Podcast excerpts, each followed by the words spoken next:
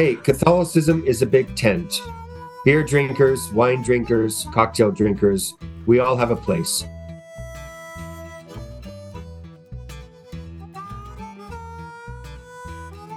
Welcome to the Pints and Pews podcast. I'm your co host, Dennis. And I'm your other co host, Robert. And we're just a couple of guys t- talking the Catholic faith over a pint of our favorite beers. So, why don't you pour yourself a pint, pull up a chair, and listen in for the next little while? As we take the faith seriously, but not necessarily ourselves. And as always, if you want to take part in the conversation or have an idea for the podcast, leave us a comment or swing by our Facebook page and drop us a message. Dennis, buddy, how you doing this evening? Good, Robert. Good. Another week has gone by and another semester ahead of us. But yes, very good on this Monday evening. Looking forward to tonight's guest. Lots of pressure with tonight's guest, though, I find. Anybody who Why- deals in podcasts with drinks and I don't know, there's much more pressure than just a regular guest, I find. So we got to make sure we got the right drink, the right glassware as well, and we'll be all set. There we go. Yeah, no, it's it's nothing like talking to a professional that makes you step up your game a little bit there, eh, absolutely, absolutely. Yeah. Yes. So I know you're always itching to get to your beer there, Dennis. That's right. So I think we should get things rolling as quickly Absolutely. as possible. So what I thought I would do, Dennis, is I'm actually going to introduce my beer before I introduce the guest. okay. Right. So I went down to my local down the street, which we've both spoken about a number of times on the podcast. I went down to the Old Flame, The old flame, yeah. right, just down the street, and I picked up for myself a black lager, the Old Flame Raven Black Lager. Now, Right.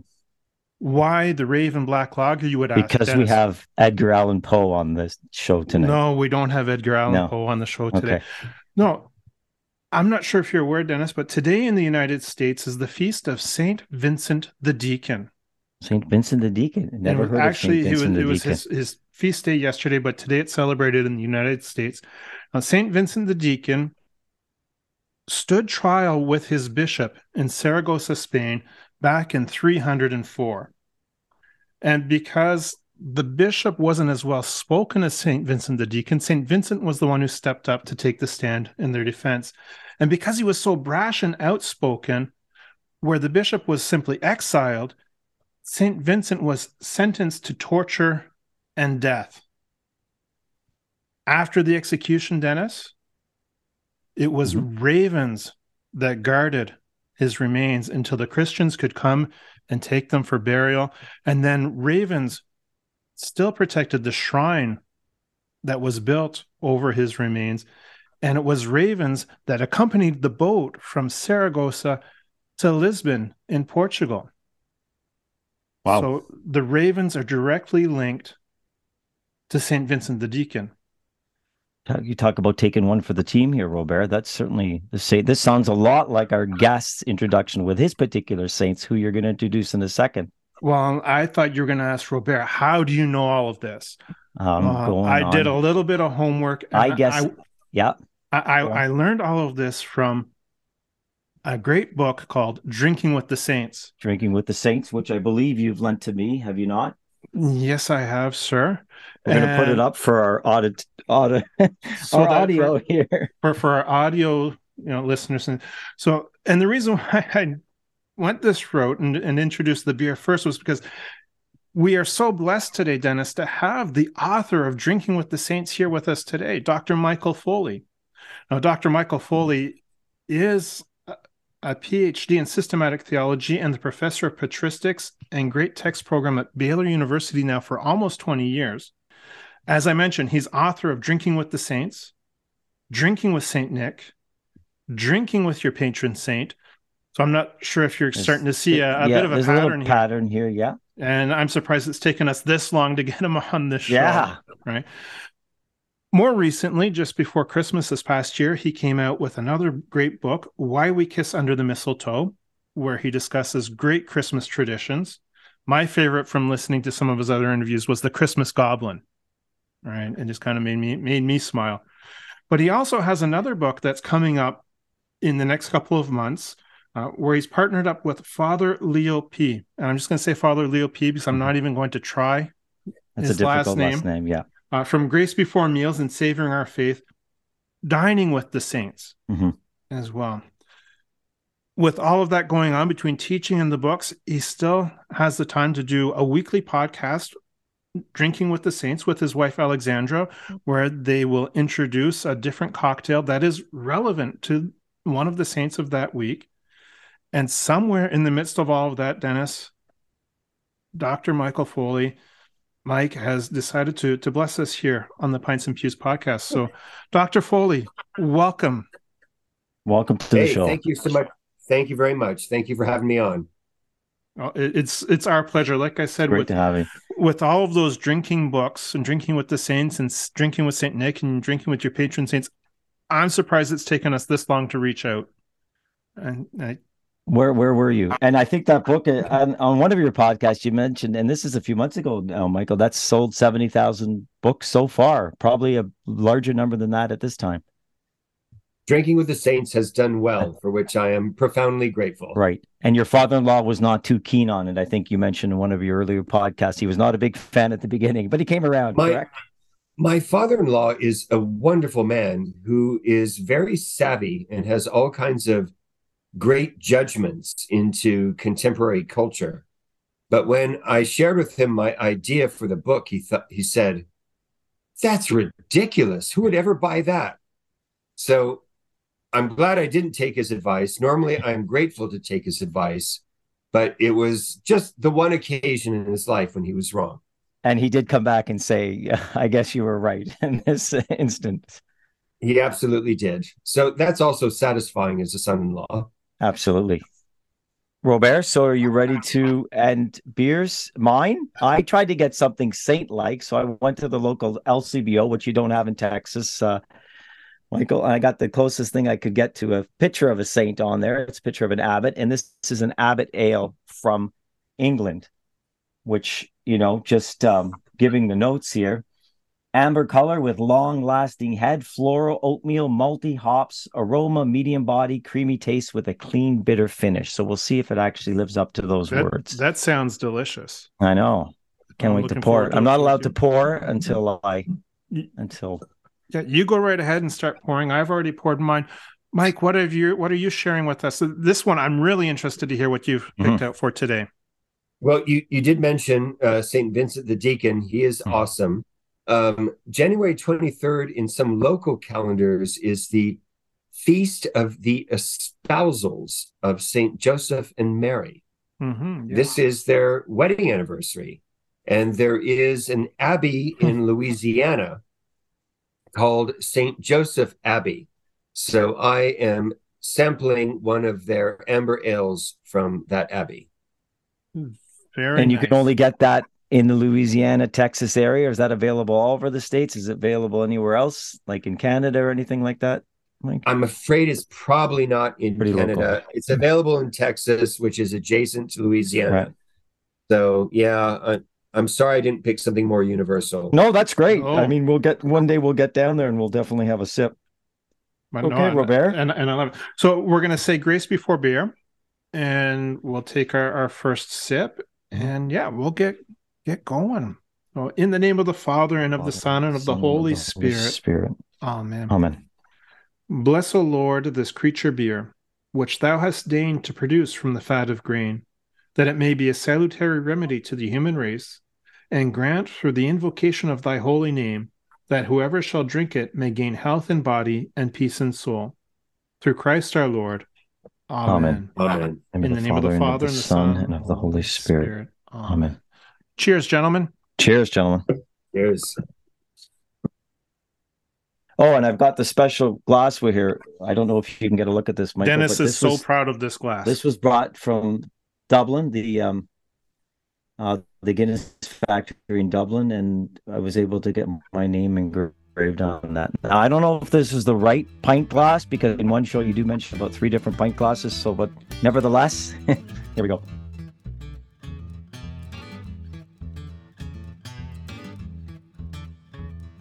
Yeah, Michael, this is part of the show where we get out of the way and we ask you to take us back, if you will, uh, to your faith journey and beginning wherever you want, and uh, just take us through what got you up to this day and and the books, and obviously your very successful podcast. Well, I was, I am a cradle Catholic. Um, my mother was French Canadian. My father was Irish German. I grew up in Southern California, and uh, I always associated the Catholic faith with uh, as a source of joy and merriment. And I thought that my my parents and my aunts and uncles and cousins modeled that very well. Uh, I went through a questioning phase in college, as many people do, but I was always curious about my faith. And that's why I wanted to study theology. There are so many questions I had, and they weren't still being answered by the Catholic education I had received. So I went on to grad school, got a PhD in theology, and that kind of laid the foundations for me to do work with drinking and the saints. And so you end up, so you apply of all places once you have your PhD, and I think you spent a couple years at Notre Dame. You apply of all places to Baylor University, which isn't exactly a hotbed of Catholicism, is it? Baylor University is the world's oldest and largest Baptist university. It also happens to be a dry campus. Mm. So there's no shortage of irony in the fact that I've been able to write these three books when I'm at Baylor. But when people ask, like, how on earth could you get away with this? Mm-hmm. I have a one word reply tenure. you, you, get tenure of first at the Baptist University, then you write about booze. So, so Sounds your book right, is yeah. selling, but it's just not selling well on campus. I guess is, right. is that, is that they, they, they, don't carry it in the university bookstore. Yeah, no. bookstore. They do not, and I don't ask them to. You know, it's a side hustle. We just leave each other alone. Right. So I guess that leads us to the next question. Then where did the book so you're teaching theology, you're a patristic professor. Where where like why drinking with the saints, which was such a novel idea? Well, uh, so a couple of things. Um, we have six children, which is itself a reason for drinking. and my wife homeschools, which is another reason for drinking. So Alexandra and I enjoy um, an evening cocktail, a happy hour, where we catch up on the events of the day and let off some steam. Um, we also enjoy observing the feasts of the liturgical year, especially all the folk customs. But most of these involve food. And after a while, we thought, why don't we bring those two things together, mm-hmm. drinking and the liturgical calendar? Because as much as we love all of the food customs of the church calendar, it is so much easier to make a cocktail for a saint than to bake a cake for a saint. And Absolutely. the payoff is quicker, you know? And the, pay- the payoff is quicker, definitely.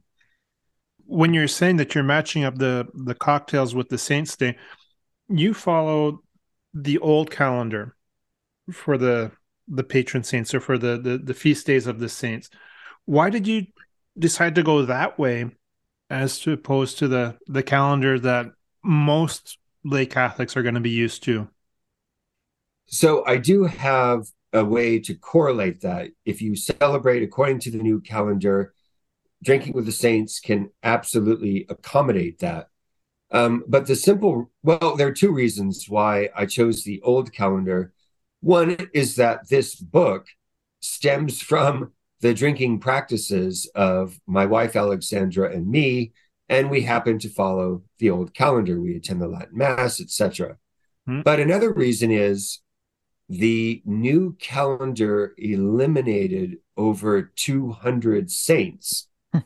in order to streamline things from the church calendar. Um, I understand the reasons for that, but frankly, I needed more occasions for drinking, and the old calendar provided that. Okay. And that's not to say that the church just all of a sudden said that these 200 saints were no longer saints. They just took their feast days off the calendar. I think that's something that kind of we need to make sure is understood you know, that, from our, that our is, listeners. that is the case for most of the saints. They actually desanctified a couple like St. Ursula. They said, well, we've got no historical evidence that she ever existed. And so they just kind of wiped her out completely. But you're right. Uh, like with St. Valentine, St. Valentine is no longer on St. Valentine's Day. So they acknowledge him as a saint, but they don't have his feast on February 14th anymore. So that means I don't have to get flowers this year. And chocolates. I, I, and I say that a little bit tongue in cheek, uh, but my wife will tell you on the very first Valentine's Day that we were married, I messed up big. I messed up real big. I left get gift to get the gift for her until that very day. And so I was at the mall in a panic and I bought this sweater that I thought she would like. Uh, turns out it was a men's sweater. Uh, so I've been off the hook for Valentine's Day every year since. Since, yeah. Right. So that's, that's been a bit of a rookie mistake, eh? 26, 27 years now, Robert. 26 years ago. And I'm reminded every year at Valentine's Day uh, about this. But Yeah. No, I like the way you have fun with all the saints. I, I like, I mean, myself and Robert have listened to a number of shows. You don't take yourself seriously, yourself and, but you take certainly the saints seriously and the drinks. But the good thing about the, the, the cocktails you make and you go through everything, there's always a story to tell, Michael. And I think that's so important. I think you're, you know, one of your friends' kids even said what they what they most most like about drinking with the Saints is the Saint stories because there's a there's a bit of trivia in there and there's something that the audience doesn't know, and then they learn as they go through that half an hour, 45 minutes. So I think that's important. That was probably one of the things what inspired you to do the book and the podcast. You're absolutely right. So as you mentioned, one of the greatest compliments I got when Drinking with the Saints first came out was uh, a friend who has a large Catholic family. They they went around the dinner table and asked each of the children, "What is your favorite book?" And the five year old answered, "Drinking with the Saints." perfect. And it was not because uh, he was sampling the wares, but when his parents would have a drink, they would read the story out loud first. And that was his first introduction to the saint stories. Right. So when, when I was making this book, I was thinking, okay, there are a number of Catholics who love the saints, but may not know the the world of mixology, and I will introduce them to that. What surprised me was how many Catholics I introduced to the world of the saints. Oh, oh, for sure. Because outside of the major saints, Mhm. right, not really all that wildly known. And I would even say our own patron saints, we don't know a whole lot about because it's just not been part of our Catholic tradition for the, the last couple of generations. And for people who say Catholicism is boring, just read the lives of the saints because it's anything but. Right. And if- for those young people who don't pick up books, just listen to the podcast because you're get. I know everybody's got you know they've got their uh, earbuds in and stuff, and if you get the podcast, that's really you can get the book in the podcast, and it's really enjoyable the way you tell the stories and the banter back and forth. So I think that's something that people will enjoy just as much as the book, Michael. I hope so. Absolutely.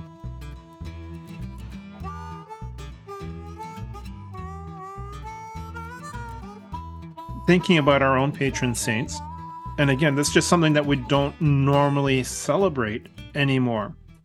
Uh, I know when I see, because I'll do the litany of the saints every day, and if I see that it's the saint day of someone who I know, I'll send them a, a quick little text, you know, blessed feast of Saint Vincent, or blessed feast of Saint Denis, blessed feast of, of Saint Michael. And a lot of times people are like, didn't even realize that it was their saint's day. And i've had only one person and she's not even a, a church going person that was never even raised catholic but she'll say you're the only one who remembers my saint day. She's she lives over in france and so it was something that they did as children but they don't do Mhm. anymore. So with that in mind and we're not going to give anyone's age away and I know we were speaking a little bit about that before we started recording there, Mike. Um, and I can let you know that between yourself and myself, neither one of us is the elder statesman on the podcast here today. I will let people know that Dennis's birthday is on the feast of Saint Joseph the Worker. And I noticed in the book you had two interesting uh, suggestions for cocktails on the feast of Saint Joseph the Worker outside of the beer from Saint Joseph Abbey in Louisiana. Correct. So I think the main thing I would recommend for the Feast of St. Joseph the Worker is a classic cocktail called the gimlet.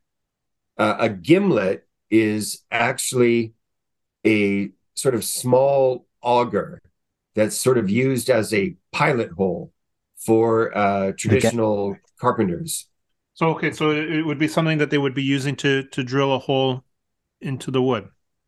Yeah, so it's like this T-shaped hand tool, uh, a wooden handle, and then uh, a metal uh, screw mm-hmm. Uh, that you would use, or drill bit rather, that you would you would hand drill that in. That created the hole for other projects.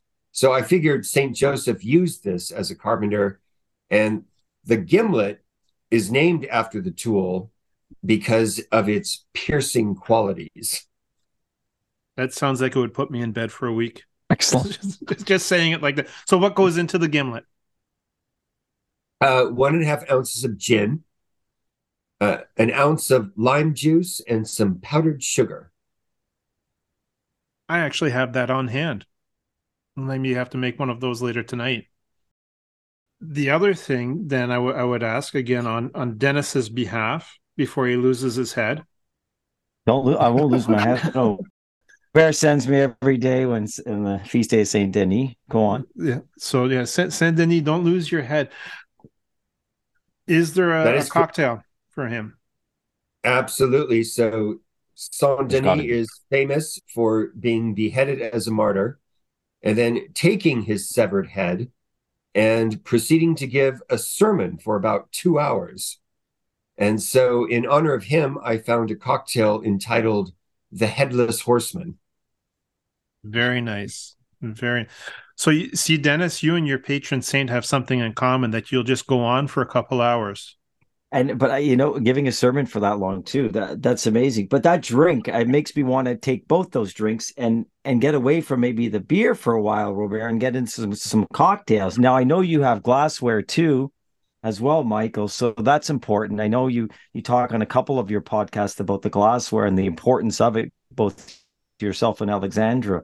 So maybe you can just speak to me how important that is, because you know sometimes myself and Robert we do always use glasses for our beer, but I know some people will just pour wine into different glasses, but there's certain things that, you know, martinis and you talk about the various highballs and stuff. Quite interesting that you do have particular glasses for your drinks on with regards to the, each saint. It's true. And I'm not trying to be snobbish, and you don't mm-hmm. need to have a large collection. But, you know, as beer connoisseurs, you know that certain certain beers release their flavors better with a certain shaped glass. For and sure. the same is true of cocktails. So, one of the reasons why the cocktail glass or the martini glass is so popular with cocktails is that it is designed to keep the heat of your hand away from the drink. So, you've got that long stem and then that conical top. The conical top preserves the cold, and then you're holding with your hand the stem and uh, the heat stays away from the drink. A martini, for example, is a marvelous drink, but when it's warm, it tastes like turpentine. you got to keep those cocktails keep cold. It cool. And thus, all the ice in your cocktails. Now, you don't put ice in the cocktails, but you do mi- mix a lot of those drinks with ice. But you take the most without ice, correct? That is correct. Yes. Mm-hmm. Because you don't want it getting watered down. One of our previous guests uh, who has a show up out of Calgary, so a little bit north of where your mom was from. Uh, That's right. He he has these little black stone cubes that he keeps in the freezer, oh, and then he would put those in because he says it keeps the drink cold, but it's not releasing any water. They're not melting and watering down the drink. I have those too. I'm kind of ambivalent about them, to be honest with you. I, D- does your friend say they actually work? Because they, they don't seem to work for me. Maybe maybe it's Texas and the the just the heat is too hot. I, I don't know. I, right now in Calgary, I don't think they need ice cubes for anything. Like they're they're in the midst of a polar vortex out there. I have another friend that lives out there. It was minus forty, and I'm not going to bother saying minus forty Celsius or minus forty Fahrenheit because it's the same in both. That's how cold. The windshield of his truck cracked. It, it was so cold. The windshield of the the, the truck cracked. So, and that's why you moved. Your family moved from Alberta to California, right, Michael? Well, you know, we were we were talking before the show. Mm-hmm. My mom was born and raised in Pincher Creek, Alberta. Uh, born in 1935, cold winters, drafty houses. She moved to Southern California and never looked back. And then when my father and and and she retired, they moved to Lake Havasu City, Arizona, which is the hottest city in the United States. It gets to about 120 degrees Fahrenheit oh, in the jumping. summer. And she was as happy as could be. She oh. never looked back about the It wasn't hot enough in Southern California. Let's go to Arizona. I can imagine. Well, in our last episode, Dennis, you and I were talking about that because you were watching the Gulf from Hawaii, and you're like, "Why didn't yeah. our forefathers, you know, why didn't they? Why did we end up in Southern Ontario and not in Hawaii? I just couldn't figure that out. It just looks so beautiful. Yeah, especially I've, in January. And I've got a buddy in Sarasota, Florida, and he's usually sending me a picture of himself and his mimosa by the pool, right on the oh, on the God. lanai. And just one about your Canadian connection there. You did have your episode on St. Lawrence, which I thought that was very funny. I just wanted to mention a bit about that when your wife you finished the drink and your your wife says says, "And what about the garnish?" And you said in, in the straightest line, the Canadians are very simple. I thought that was the best line ever. I was telling uh, Robert about that. No, we were no offense ourselves taken. laugh. And then he met both of us and he says, well, I, you know, I was right when I did make that episode. I guess it comes to fruition. Yeah. There um, we go. We're, we're reinforcing oh, was... the stereotype. Excellent. Reinforcing well, it, the stereotype. It was meant as a compliment. oh, I know. It was, it was such, that was such a great, a great episode with St. Lawrence, but. So no, I'm really we'll interested for, for myself on the, the drink end for my own birthday is the feast of Saint Thomas the Apostle, right? And it's the the the heat of the summer at that point. Mm. So would, would there be a cold, refreshing cocktail? I'm not a cocktail guy, but on my birthday I would go out and ask for what? Well, I have to say, uh, July 3rd is also my wife's birthday. So you, oh you wow, toast, you know, raise a glass with each other. Um, so Thomas the Apostle has several patronages, and one of them is that he is a patron saint of architecture. So hmm. there's a hilarious story that when he was an apostle to India, he went to a local potentate, and the the king was about to go on a vacation, but he wanted a palace built. And Thomas said, Oh, I can build that palace. Just leave me the money. So he gave Thomas the money, and then the guy goes away. Instead of building a palace, Thomas gives all the money away to the poor. The king comes back and he looks around. He's like, Hey, where's my palace? And Thomas says, I built you a mansion in heaven, for where your treasure is, there will your eternal life be. The king was not impressed and he threw Thomas into jail. And that's how he became the patron saint of architects. Hmm. so I have a cocktail called the Builder Upper in honor of St. Thomas, the patron saint of architects. And what goes into the Builder Upper so I know what I'm getting myself into? It is. This is one of those old sort of prohibition era drinks. It's uh, an ounce and a half of cognac, an ounce of Benedictine liqueur, a couple of ounces of lemon juice, and then you top it with soda water. That sounds nice. Oh, that's amazing, Michael. You didn't even look at any notes or anything. Like, and he just threw a complete random date at you, July third. Like, uh, have you gone through this book so often, or you know it so well that you could pretty well most of the days you've got something right in the top of your head? Um, I, I'm I'm very grateful for your compliments, gentlemen. But to be perfectly honest with you, in the course of researching this book, some hmm. brain cells were destroyed. And so my memory is not as good as it used to be.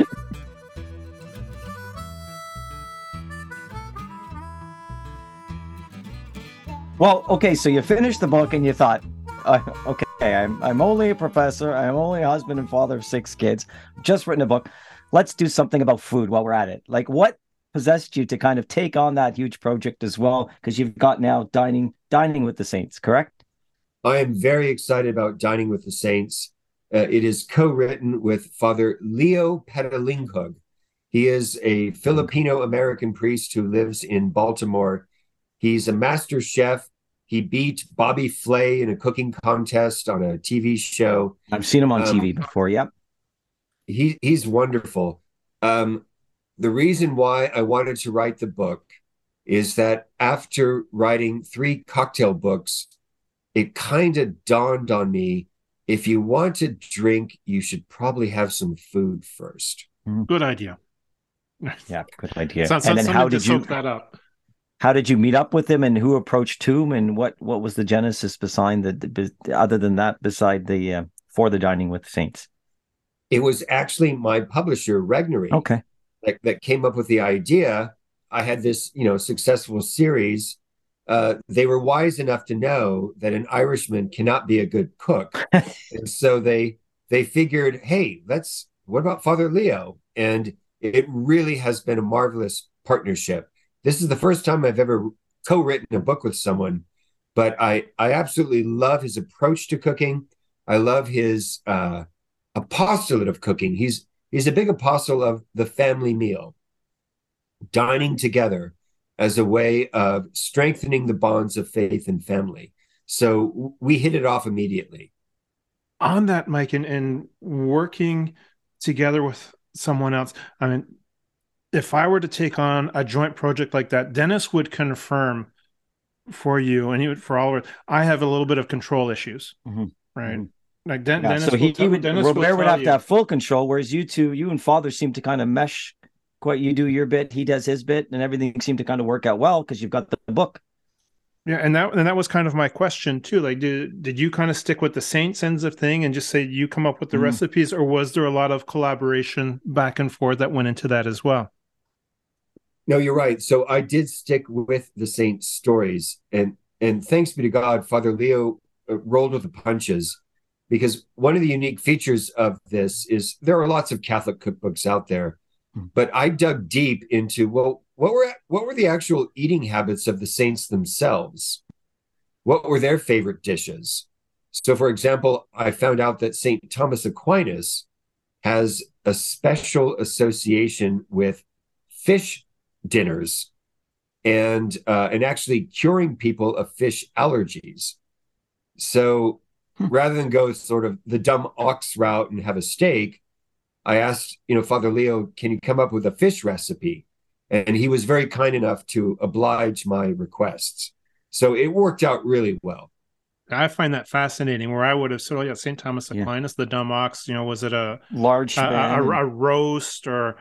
Yeah. Uh, I saw this great thing on the internet. It was roast beef wrapped like a burrito inside a Yorkshire pudding with you know, so, you know, something like that with you know like you said for St. Thomas Aquinas being the dumb ox. But I, I, like that. Was there a particular saint food, so a food that a saint would have eaten on a regular basis that you found? I guess outside of Saint John the Baptist and his locusts and honey, right? Was was there one that stood out or something that was a little more thought provoking than the others? to be honest with you, no. Um, that you know, the the saints' diets reflected the culture and the times in mm-hmm. in which they were placed. Um, what I liked about Father Leo's approach is that he respected the tradition, but uh, as a Filipino American living in Baltimore, he's a master of fusion cooking. So he could take sort of Asian flavors, local American flavors or or Spanish, whatever, and and put it together in a way that, to my mind, reflected sort of the Church Catholic, that it's both universal and particular. Speaking of universal, as as Irish Canadian and Robert having French Canadian, my wife was born in England, raised in Australia. Robert's wife is Portuguese. Do you have any dishes that can appeal to maybe one of us or our spouses? Uh, well, buy the book and see, see what grabs your fancy. I I don't know what to recommend to an Irishman. Um, yeah, know, other that, than uh, stew and bacon and ca- cabbage, I got those. uh, yeah. corned beef, potato. Corned yeah. beef, potatoes. There's a potato dish in there for sure. Oh, Michael, I would Oh, imagine. absolutely, absolutely. Uh, And But- Father Leo has a wonderful uh, corned beef and cabbage sandwich for St. Patrick's Day, which There is both go. easy to make and delicious, and I think a little more flavorful than the traditional Irish fare. which is boiled to death, right? Yeah. But you, you mentioned Dennis, I'm sure. You, uh, I'm sorry. I'm sure Dennis, you've heard the old joke. What is the uh, what is the Irish idea of a seven course meal? Uh, a six I- pack and a potato. big- That's right. But you, you guys are making these potato jokes. Some of the the best meals I've had have actually been potato, and surprisingly Oh, enough, it, it, it was in France, right? The Hmm. um, like the the raclette in the in the mountains where you have the the melted cheese that goes on top of the potato, Hmm. uh, and the um, the pomme de terre dauphinoise, which is a like a scallop potato, are, Oh, are no. some of my favorites. Fa- Father Leo has a recipe for gratin dauphinois I'll have Uh, to look that Saint- one up. for Saint John Marie Vianney, because his nickname for the devil was Le Grappin, and uh, it's an absolutely marvelous dish. I made it for my family, and they said we had no idea potatoes could taste this good. Yeah, and when I was living in France, and the the wife of the family, the mother of the family I was living with, cooking was her pastime, and so we had the the gratin dauphinois uh, a number of Mm. times. And then you mentioned Saint Jean Vianney. The the Like, town of. Ars is about ten kilometers, so the town of Ars is maybe about six or seven miles from where my friends live, right? And so, it, yeah, he's just he's one of my favorites, and we have a big icon of him in our parish church. So, um, Well, you mentioned that in your book too. Sorry, Robert. Him wrestling the devil. You mentioned also Padre Pio wrestling with the devil. Those little tidbits that you give in some of in some of the podcasts and in the book, they're fascinating. That's just that's interesting. That's really, I mean, that's stuff we don't usually get at, uh, Michael. So I think that's something that you know both listeners and readers of the book would appreciate. Those little things like, wow, this was so real for them, and it's for us. It's like, is this really believable? But like as Robert points out, and certainly with Padre Pio, these things were happening to them. Absolutely. And I I try to dig up interesting stories about the saints that can sort of capture the imagination and draw us in. And you do that really well with uh, Alexandra, your wife, for sure. In the, in the and podcast. I was gonna gonna say on the book here is something that you would say to people. You start January first, and you work your way through, and you you're making recipe after recipe, or more along the lines of, you know, looking for your patron saint, or looking for uh, a favorite saint, or perhaps a special meal that comes along at a particular time of the year. Know, all of the above. And the way dining with the saints is structured is, you know, it, it's hard to do a big family meal every day. And so the idea is maybe just choose one night of the week, maybe two, where you really sort of bring your A game. And uh, Father Leo, who's been doing this ministry for a long time, recommends that couples have one uh, cooking night per week Mm. where they they get in the kitchen and they cook together. And there is something marvelous about Like that. preparing a meal together. That kind of cooperation. I would even extend it to the children on some nights. There's something special not only about having a family meal, but preparing it together. That that is beautiful, and I like that. Yeah. yeah, no, I, I like that notion as well. Though I don't know if I'll be allowed to be in the kitchen at the same time as my wife. I get I get a little worked up. Like I said a couple minutes ago, I've got control issues. Um, yeah. So no, but most people cook, and my wife cooks. I cook, but we cook separate. We cook on. But I like the whole idea of kind of sharing that and trying to get along in the kitchen. That's a great. It's a great idea. I think we have to take uh, certainly look into that for sure. Maybe you can take turns on being the sous chef. Yeah, that's right. Somebody's got to do all the prep and stuff like that for sure. Yeah, I think we can make But that um, work. tell us, I think I'm excited. You know, Robert introduced me to the book, and then he said, "You've got to check out the podcast. You've got to check out the banter between uh, you know Mike and his wife Alexandra, which has been great." But then I ended up on the website, which Robert pointed, and then not only can we get the book, but we can also get some. You've got some glassware. You've got some items on there that would you know dovetail nicely into these drinks. So maybe you kind of want to tell us a little bit about that, Michael. Oh, sure. So I, I do have some gift items. I have a Drinking with the Saints mixing glass that can be used for uh, cooking as well. Uh, Drinking with the Saints cocktails. I guess the item I'm most proud of is the Drinking with the Saints wine charm sets. So I saw uh, those. Yes, go on. Tell us more. You know, so wine charms are little things that you fix to your wine glass or your cocktail glass that reminds you that this is my glass for the night. So the host isn't always washing glasses or whatever. But we have saints medals uh, as the charm. So you just remember who your saint is for the night, and you're good to go. And your cooking, your grilling apron too. I've seen that in the. Uh, that looks like a big popular item there. I'm thinking, especially either the men can have it or the women, what whoever. I'm very proud of that apron as well. It was made locally in the United States. It took over 40,000 stitches to make the Drinking with the Saints logo. Wow. And it was done with love and devotion. So I, I'm happy with that apron as well. And it looks great. Other thing coming up shortly, just around the time of your anniversary, and I immediately notified Robert. He knew about it, but we're, we're both working. I think you're going on a little trip, are you not, with your wife and Father Leo? So Father Leo, Alexandra, and I are hosting a riverboat pilgrimage cruise through the Douro region of Portugal and Spain. We're going to be visiting uh, Fatima, uh, and there's an option to capstone it at Santiago de Compostela, Santiago the great Compostela. pilgrimage site to St. Right. James. So we're super excited about this. I've never done a, a, a riverboat cruise before, but apparently it's a great way to travel because you never have to keep changing hotel rooms. You you wake up in the morning to a medieval city. You spend the day visiting it. There will be mass and confession, great food, great drink. You go to bed on the boat. It takes you to the next destination, and you wake up to a whole new place. And when does this take place, um, Michael? It uh, starts April 22nd and then goes to May 2nd with an extension, an optional extension to Santiago.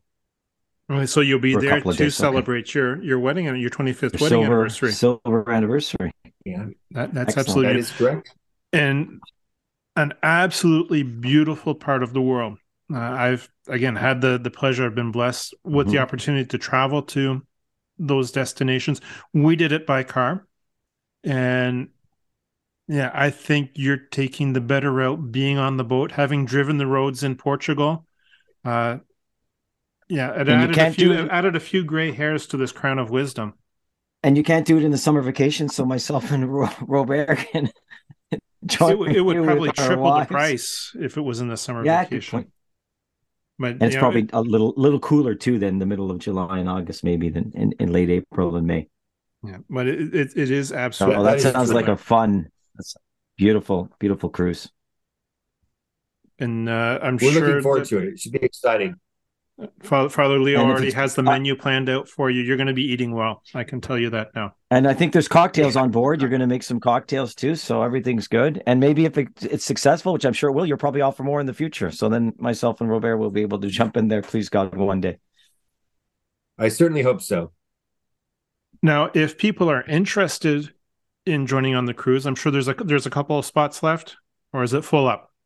There are a couple of spots, but not many. Uh, okay. the, the, last I heard is that there are only seven cabins out of a, a hundred and something. So it is filling up, but drinkingwiththesaints.com website has a link on the homepage that will direct you to the uh, the pilgrimage uh, uh, company website. And, and that was going to be my next question, which you know already answered, is where would you want to point people to find out about the cruise, to find out about uh, all of the giftware, and especially to find out about the books? I'm sure they could even mm-hmm. pre-order the the Dining with the Saints. It, you can pre-order it on Amazon. And then the drinkingwiththesaints.com website has information about the cruise as well as the gift items we discussed. We also have a Facebook page, which we invite you to uh, follow. And then, of course, as you mentioned, there's the Drinking with the Saints podcast, which is on both Spotify and Apple. So lots of, great places to for people to meet up with you, to meet up with the Saints, and to to find a few new cocktail ideas. Uh, like I said, I'm not a huge cocktail guy, but when I'm listening to the podcast and when I've gone through the the drinking with the Saints, all of a sudden it's like, that looks interesting. That absolutely. Sounds... I think you, you want you want to you want to ditch the pints for an episode, don't you, there, Dennis? You know what? A little bit into a couple of cocktails. You know, not be so simple. Maybe I don't know what the proper terms there on, on your podcast uh, makes it sound very inviting, Michael. So hey, Catholicism is a big tent. Beer drinkers, wine drinkers, cocktail drinkers, we all have a place. Perfect. Absolutely. Now, to to add to your collection of different paraphernalia here, uh, something we always like to get out to our our guests that come on the show is a, a pints and pews ball cap. Once we're done recording here, we'll get uh, your coordinates and we'll get one of those uh, into the mail to you. Send it down to Texas way. Wonderful, thank you so much. Uh, that it looks like a great looking cap, well well designed and handsome.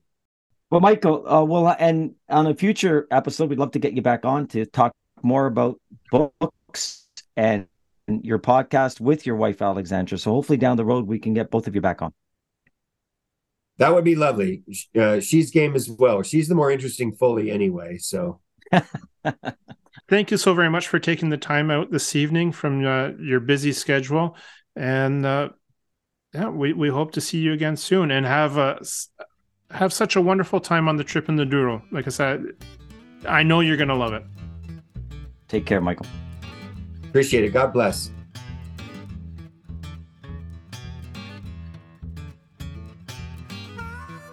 So, Dennis, buddy, what did you think about our guest this evening? Oh, that was a great show, eh, Robert? It was funny because uh, you had read some of the book. I hadn't read much. I perused it, but I've listened to a number of the podcasts, and it was a great to put a finally a face and a voice to one of the co-hosts, um, Dr. Michael Foley. Fantastic! Wow, so prolific. I mean, how many books? Father, right, professor, six kids, and he finds the time for our podcast. Yeah, no, it was such a blessing to have him on the the show yeah. this evening. I just find it so fascinating, right? The lives of the saints, like we said during mm-hmm. the show. You know, people say that our faith that Catholicism is boring. All you have to do is read the lives of the saints, right? And there is so much adventure.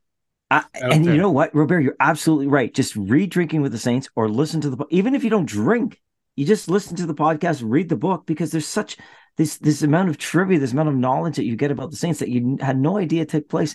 It it makes the faith that much richer, does it not? Oh, for sure. And it's so inspiring. The lives of the saints are so inspiring that they kind of yeah, it gives me the the kick in the pants that I need to get Absolutely. out there and live a, a holier life. I mean, and because I, the book, I, I, we we mentioned drinking with the saints, but Robert, we forgot to mention the subtitle of that, which the, I love: "The Sinner's Guide to a Holy Happy Hour." Great book, great podcast. He's got another book coming out, Dining with the Saints. That cruise, we cannot go on because we're both working, but boy, we'll get on there one day, please God. God willing, God willing. Now, how was your Abbot Ale there, buddy? Oh, you know what? I'm going to buy that Abbot Ale again. It is. I thought you were going to say you were going to buy that Abbot and Ale. How was it? Was it was? was you know what? I'm not just saying it because it's got a picture of an abbot in the 12th century on its can. I'm going to say that was absolutely excellent. I really enjoyed that. Rich and malty. Well, Yours, sir? How I need to thank St. Vincent the Deacon for his uh, his patronage and you know my old flame like it's, it's my go-to the old flame it's down the street uh, they brew excellent beer the raven a black a lager mm-hmm. uh, a, a nice rich full flavor I don't know if I've ever had this one from the Old Flame on the show before.